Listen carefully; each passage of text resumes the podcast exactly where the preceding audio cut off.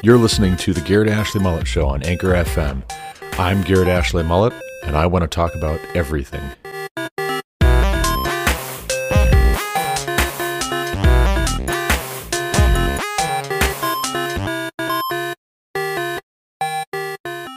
Welcome back to the Garrett Ashley Mullet Show. This is Garrett Ashley Mullet coming to you from Greeley, Colorado for episode 311 of this podcast. Today is January 24th, 2022, and Monday.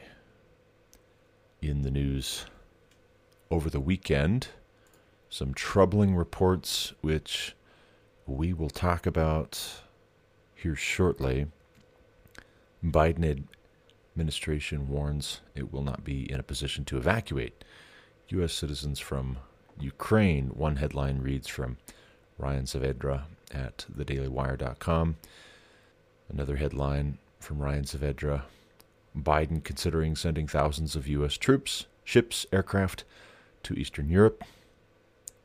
Another headline Biden slammed over reports he can't evacuate U.S. citizens out of Ukraine criminally incompetent. An earlier article, also from Ryan Saavedra. He's a busy bee, isn't he? Biden admin orders families of all U.S. personnel at embassy in Ukraine to leave, report says. But, as I say, we'll get into that in a moment. We will not jump the gun. We are not in a hurry we are going to slow down and think about these things. And before we get into that, I'd like to share with you a little bit about a book I started yesterday. I thought maybe I would finish it. I thought perhaps it would be my fourth book in four days that I had finished. And as I got to the end of my work for the day, the close of my shift, I had two hours left, and I also was sending audio messages back and forth with some good friends of mine, asking for some advice, and also just discussing discussing uh, theology and quite frankly, I'll, I'll tell you what we were discussing. Actually, discussing the moral dilemma, and perhaps it shouldn't feel like a moral dilemma, but I do feel conflicted surrounding having taken a job where I work every other weekend. And I think it is especially hitting hard here lately because with the stage of pregnancy that my wife is in right now, she's very uncomfortable, has a hard time walking, and is just not in a great position to be taking all of the children by herself to church and having to chase them down. Seven children being chased down by a very pregnant woman is not a recipe for happiness. it is a recipe for embarrassment and also consternation. And yet, I find myself yesterday, Sunday morning, at home again, we had gone to church the week before, but looking at by and large a month and a half of having stayed home from church, not because we're upset with people or angry with people or just don't care or are feeling lazy, but because we are trying to be protective. I'm more to the point trying to be protective of my wife and my children and myself and the other people that we would go to church with. I don't want to be a distraction, be a spectacle for their sake any more than for our sake. And yet, as thankful as I am for this job, I do wonder to myself did I make a mistake taking a job where I rotate off and on every other weekend? I'm working every other weekend. I'm scheduled to for the foreseeable future. And I don't think I made a mistake, but I want to check myself. I want to double check myself. And I want to ask people that I respect, who I trust, and see what they think. And so I did. And I didn't, meanwhile, finish Dan Carlin's The End is Always Near Apocalyptic Moments from the Bronze Age Collapse to Nuclear Near Misses. I'm almost finished. I'm down to two hours. I thought I would finish it yesterday, but I didn't. And I hope to finish it today. And I'll be coming back to you hopefully tomorrow with a review of that book and some extended commentary. For now, I will just give you this teaser that Dan Carlin is the host of the award winning podcast Hardcore History, if you've heard of that one. He actually graduated from the University of Boulder here in Colorado, lives in Oregon, if his bio is up to date. And Dan Carlin has a perspective which holds in high regard Will Durant's The Story of Civilization series. I need to get back to that one as well. I'm two books into it, and if you've caught my commentary on Will Durant so far, you know that I am not a fan of Will Durant. He wrote an epic history of human civilization. And so I want to read it so I can say that I read it and also get as much value out of it as can be gotten. But his perspective is inherently flawed. It's deeply and fundamentally flawed at the root with regards to giving credit to any other adjacent culture besides the Jewish culture or the Christian culture throughout history, giving credit to adjacent cultures for what we read in the Bible, definitely taking the secular humanist perspective that the Bible is not God's inspired word. Well, that's not the case. I don't agree with that. That's not my position. I hold that the Bible is God's inspired word. And if I'm correct, then giving credit for these stories and myths and this history that we find in the biblical text to other cultures, to the Babylonians or the Assyrians or the Sumerians or the Greeks or what have you, is an injustice and foolishness. But Dan Carlin seems to take a similar tack. He seems to take his cues from Will Durant. I think that's a mistake. More on that soon. But for now, for today, let's talk about what seems to me like history repeating itself. It seems to me as though just a few short months ago, we were having very similar lead up articles about Afghanistan and the Biden administration's unequivocal surrender of that country to the Taliban, Al Qaeda, ISIS K, as it's known. Kind of like Special K. They definitely are special in their way. And by extension, China. By extension, the Biden administration, in giving the country of Afghanistan back to the Taliban, gave all of those rare earth metals and that strategic location to China. And China wasted no time, wasted no time whatsoever, swooping in and getting photo ops with Taliban leadership, offering their congratulations, their affirmation, endorsing the legitimacy of the Taliban government, decrying American imperialism, which is rich coming from China. I just miss the way he said China. A friend of mine here recently sent me a meme saying as much. It's Kermit the Frog holding a cup of tea, looking out a window covered in rain. It's overcast outside, clearly. He looks wistful and melancholy. I just miss the way he said China.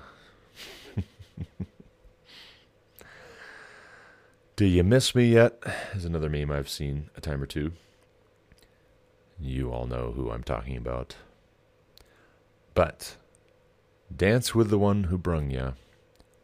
we've got President Biden and his State Department, the United States government, advertising that they're not in a position to evacuate. they're not in a position to get U.S. citizens out of Ukraine. Not in a position. Sounds as though we can expect a similar ordeal for our brothers and sisters and friends who are in country, as Russia at any time might invade Ukraine and take it over and annex it. Putin sees no reason to be afraid of America. He sees a lot of reason to feel his oats and to go for it. To act now before the midterm elections, perhaps. Is he feeling a little bit like he needs to hurry up before Democrats lose their razor thin hold on power in this country? I wonder. Criminally incompetent. That's the other headline, one of the other headlines from Ryan Saavedra at the Daily Wire. Biden slammed over reports he can't evacuate U.S. citizens out of Ukraine. Criminally incompetent.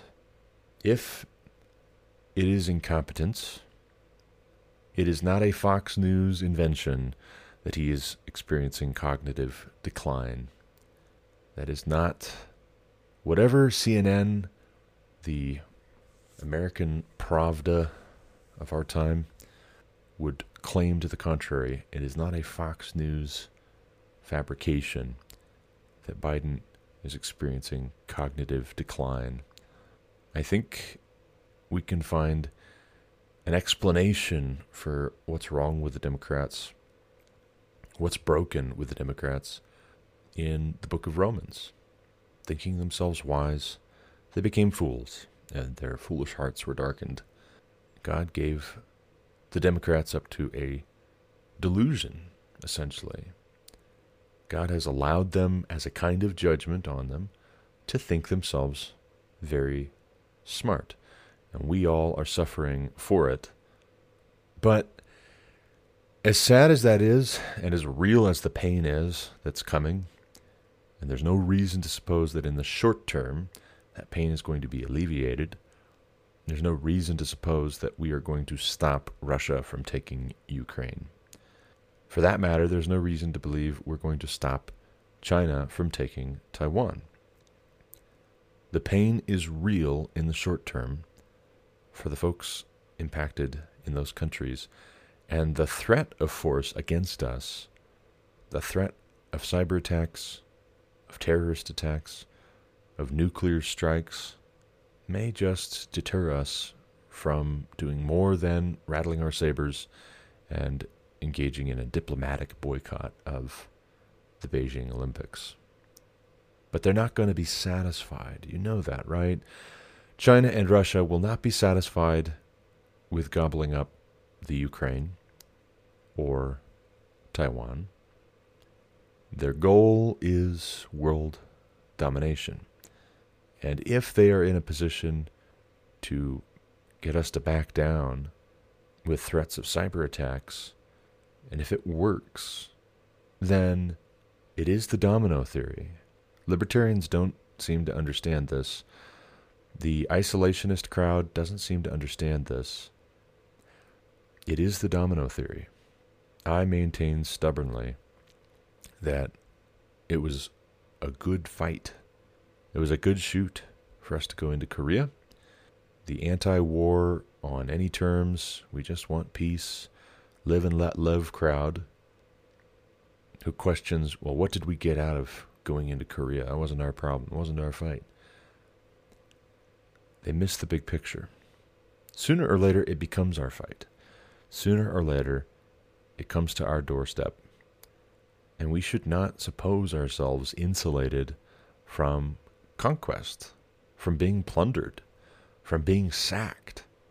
And all the more we should see ourselves as extremely vulnerable when we have leaders such as we do who are incompetent, insecure, power hungry, very foolish, but you can't reason with them.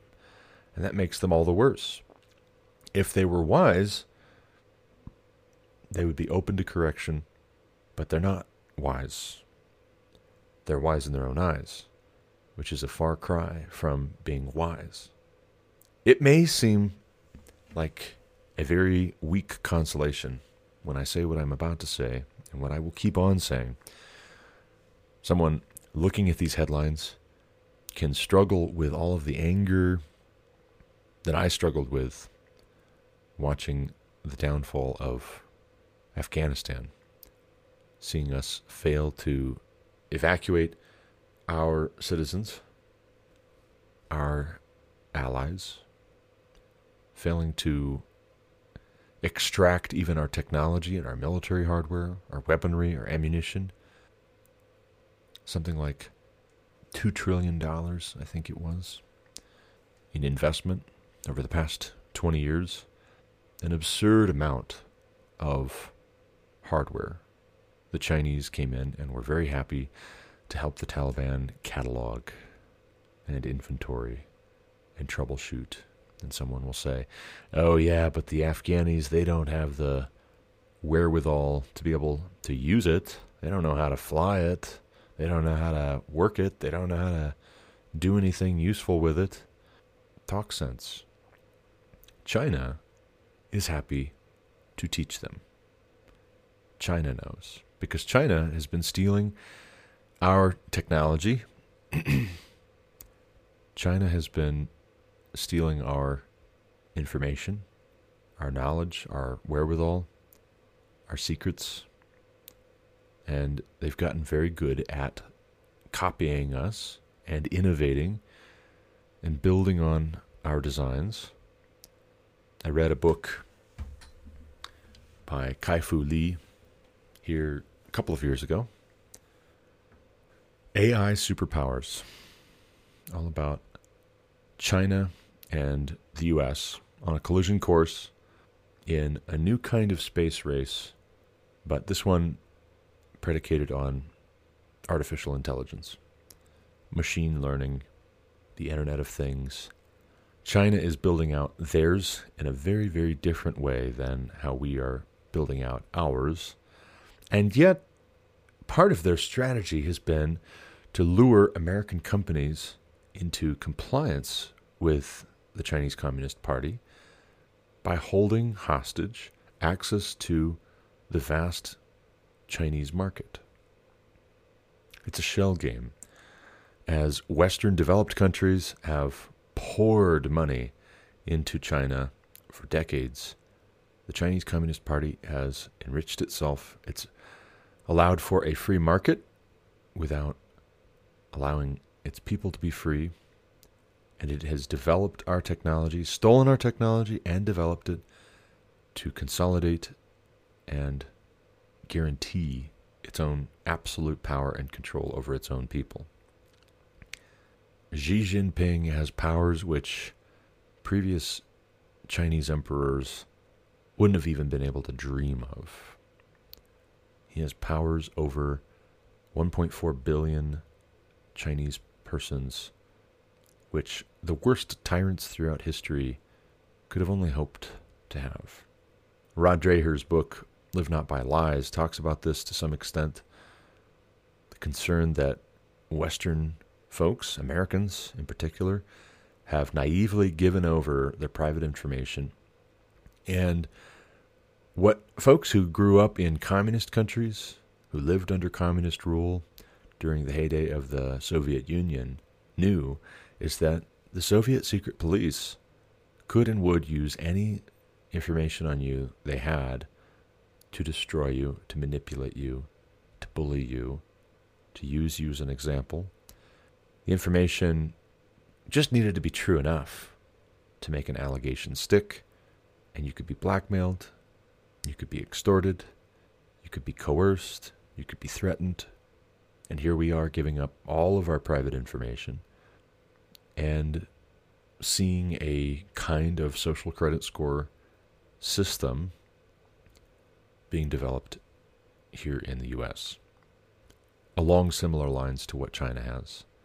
And the trouble with the technology right now and the type of war that World War III will be is that China can very easily, if it dominates us, turn all of these technologies, all of these systems, all of these conveniences into instruments of control and totalitarianism.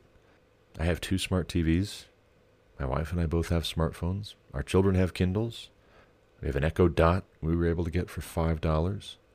All of the levers and buttons and dials and switches which enabled the radical left in this country to silence criticism of the candidate, Joe Biden, during the 2020 election, to silence dissent and criticism of the WHO, the CDC, the NIH, the NIAID, Dr. Fauci, to silence criticism of the 2020 election and the validity of the 2020 election, to censor images and video and audio and reports regarding January 6th, on and on and on and on and on. The radical left in this country, the establishment left, increasingly, or increasingly openly, I should say, has shown us what can be done with these technologies when they're just dipping their toe in the water. Now see all of that handed over to China like the Ukraine is about to be handed over to Russia. And yet we see this weak, pretending at a resistance on the part of the Biden administration. He's considering sending thousands of U.S. troops, ships, aircraft to Eastern Europe. He's considering it. Okay, first off, you don't consider it. You either do it or you don't do it. Have you never seen The Empire Strikes Back? Do or do not, there is no try. Have you ever have you never seen Return of the Jedi? Have you never seen Yoda lecturing Luke Skywalker on I'll try? No, no, no, no, no. Get out of here with that I'll try talk. Do it or don't do it. Don't test the waters with public support. Is it there? Is it not there? We want to look like we could if we wanted to. It's embarrassing. It's dangerous. It's worse than embarrassing. Someone will say, for me to say it's embarrassing might be disrespectful. Is this is a matter of life and death. That we are considering sending thousands of U.S. troops, ships, aircraft to Eastern Europe. You do it or you don't do it. For that matter, thousands of U.S. troops, ships, aircraft to Eastern Europe is a token. Why thousands? Maybe you just send dozens. Maybe just send one. Send one guy holding an American flag for a photo op. Just send one so you can say we showed up. It's worse than nothing. Biden considering sending thousands of U.S. troops, ships, and aircraft. You're projecting weakness. You're chumming the water for the sharks. And it'll sound weird when I say, I think we have reason to be optimistic in the medium and long term. For one thing, none of this takes God by surprise. For another thing, my sons were asking me here recently, actually last Sunday, not yesterday, but a week ago whether President Obama was a better president or a worse president than Joe Biden. I said, well, for one thing, Joe Biden was his vice president. And they said, yeah, no, we know that. I was like, oh, wow. Okay, good. I said, actually, you know, I think Obama did a great deal more harm because he was charming. He made bad ideas sound good, and he made good ideas sound bad because he was so charming, because he was so artful. He was so slick. He's a good salesman. He sells it. And Biden, in his way, is far less dangerous because he's actually making bad ideas sound bad because of his bungling. Now, the dangerous thing is, based on where we're at right now, the risk of our being so thoroughly demoralized by the abysmal leadership of Biden given the circumstances, given the fact that we could have potentially World War III break out any time. That is very, very dangerous. And I don't think we've been maneuvered into this position with God not paying attention. We should not suppose that God is unaware or feeble minded or forgetful or apathetic towards us. The good Lord is as sovereign as he ever was, and our country is under judgment. One more thing I will say for right now, and I will touch on this more soon. But Dan Carlin's book, The End is Always Near, is entirely about the fact that cultures are always rising and falling. You have cultures rise, and then when their culture is in decline and they're about to collapse, they always think that the world is coming to an end. Well, it's not the world that's coming to an end, it's your culture. Your culture is dying. In our case, our culture's not just dying, we're killing it. To adapt Friedrich Nietzsche's famous line about God being dead and us killing him, America is dead and we killed it. Or such may be the case. I hope that's the ghost of Christmas future. I hope that we can acquire the sobriety and the discipline which is needed. See trouble coming and hide ourselves, as Proverbs says the wise person does. I hope we can see the handwriting on the wall that we need leaders who have some sense. And leadership is essential. You will have leadership in one direction or another. You will have leadership that's failed leadership. And if the leader, the person at the top, is dishonest, confused, temperamental, abrasive, thin skinned, defensive, capricious, unreasonable, short tempered, vengeful, spiteful, divisive, well, then, you will get some people emboldened by that to act just so, believing they will be rewarded for it. And they will. They will be rewarded, but not the way they think, not in the long run. What goes around comes around. But you also get other people who think, oh, well, if that's what leadership is, well, I don't want to be a leader. It's very similar to my preparation for this book on marriage. You get young people growing up in broken homes, having a father who either wasn't there at all because they were born out of wedlock, they never knew their father, he abandoned the family, or never married their mother to begin with, or their parents got divorced when they were young and it was a broken home. They had one parent or the other, but not both. You have a lot of young people in America who have grown up in broken homes like that, and when it comes time for them to decide what to do romantically, they have no interest in getting married. They have no interest in committing themselves to that because it's not a positive message. It's not a positive scenario in their minds. They can't envision a positive scenario. They don't know what that looks like. The most dangerous thing about Biden is that he may just push a lot of Americans who have traditionally loved America and believed in it to throw in the towel. And I'm seeing some of that. I'm hearing some of that from friends of mine who do love this country. I'm seeing them discouraged, frustrated. And I'm thinking to myself, gird up your loins. What if you were up next? Are you in any frame of mind to be up next? If you were going to need to step into this vacuum that's about to be created by the Democrats' failed leadership, are you preparing yourself for that at all? At all, at all? Or are you assuming it's always somebody else's job? Is it the bystander effect? Oh, well, nobody else is stepping up to the plate. I certainly don't want to be the one, but I will criticize everyone else for not stepping up to the plate. We need to be reading books. We need to be cultivating good judgment.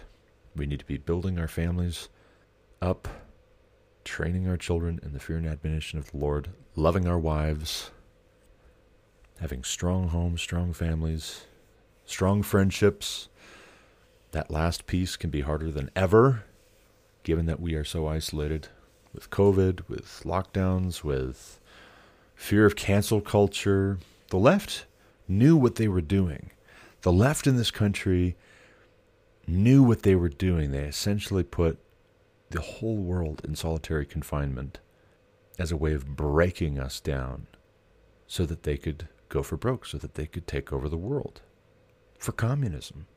Call it what you will, but when they all carry around Mao's little red book of sayings and the Communist Manifesto and Das Kapital, when they all wear Che Guevara shirts, maybe at a certain point we would be wise to take them at their word. They look like a duck, they waddle like a duck, they quack like a duck. Maybe they're a duck. Maybe they're a communist. And if they are, do we really want them calling all the shots? Do we really want to affirm their lies, either actively or by silence? Silent acquiescence. I don't know what the good Lord's plan is for our leadership moving forward. Romans 13 says that the governing authority is a minister of God. No authority exists among men except that which is instituted by God. And we should really consider maybe, maybe, just maybe, part of God's judgment is to let the world be conquered by Russia and China. And I think a lot of very Gnostic, hyper spiritual, emotional, therapeutic age Christians want that because it would be an excuse. It would be a great excuse to say, well, there's nothing that can be done about it. We don't want anything to be done about it. We don't want there to be any way for us to intervene. We don't want there to be a good argument for engagement. I'm increasingly convinced of that. The more I have studied political science and philosophy and theology and history and current events and the folks I know and the people I know and the people I love, but who sometimes I just have to shake my head at, all the more because I love them.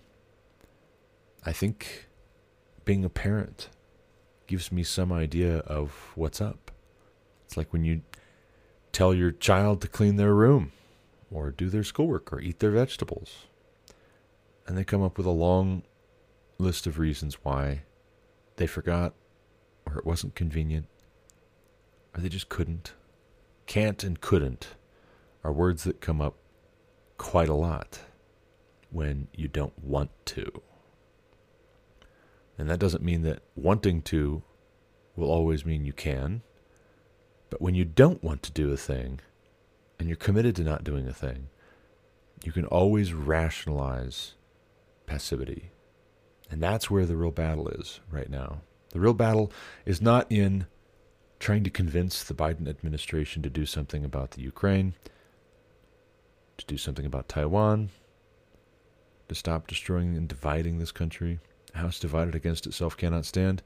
And yet here's Biden dividing us as a house as much as he can, or perhaps uniting us. Actually, maybe he's doing too well at wreaking havoc on everything he touches. Maybe he is actually uniting us, and that should give us reason to be optimistic, but it also should sober us. Because if Biden is representative of not only who we are as a country now, the judgment we're under as a country right now, if that's the case, then it's just like with Obama.